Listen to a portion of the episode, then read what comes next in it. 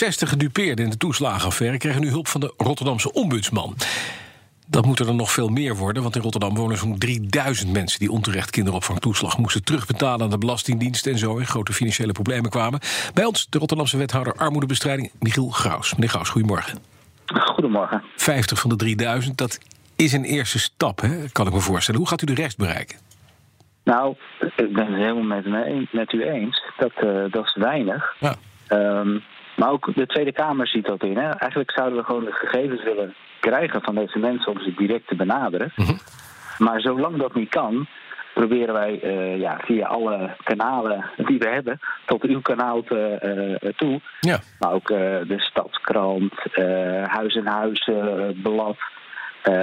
en ook vooral mensen die elkaar vertellen van hé, hey, ik zat al een tijd klem. Uh, maar toen ging ik wel, uh, nou, ik heb hulp gevraagd. Mm -hmm. en, uiteindelijk kwamen we eruit. Dus Ja. mensen vertrouwen je niet zo snel. Um, en wij kunnen het wel zeggen, maar als mensen in een omgeving, bijvoorbeeld uw luisteraars, zeggen van joh, heb jij er ook niet last van gehad? Uh, ga eens kijken bij die gemeente of ze je kunnen helpen. Of het nou Rotterdam is of, of Utrecht of welke, welke gemeente dan ook. Ja. Uh, ja. Maar u weet hoe het gaat, meneer Graus. Het uh, vertrouwen komt te voet en het gaat te paard. Nou, het paard is al lang aan de horizon verdwenen.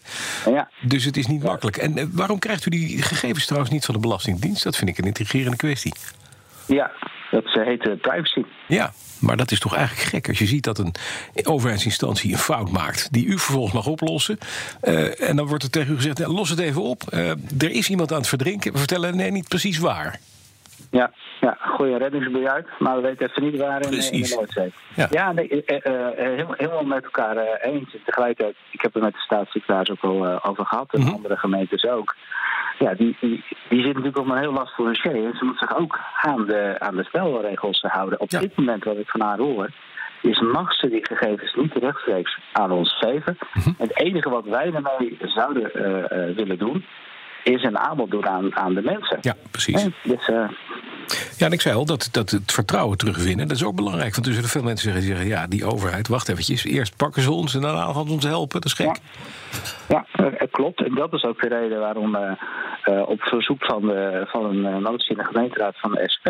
Mhm. die zei van, joh, zou je eens kunnen praten met de gemeentelijke ombudsman... of die misschien een rol kon spelen. Ja.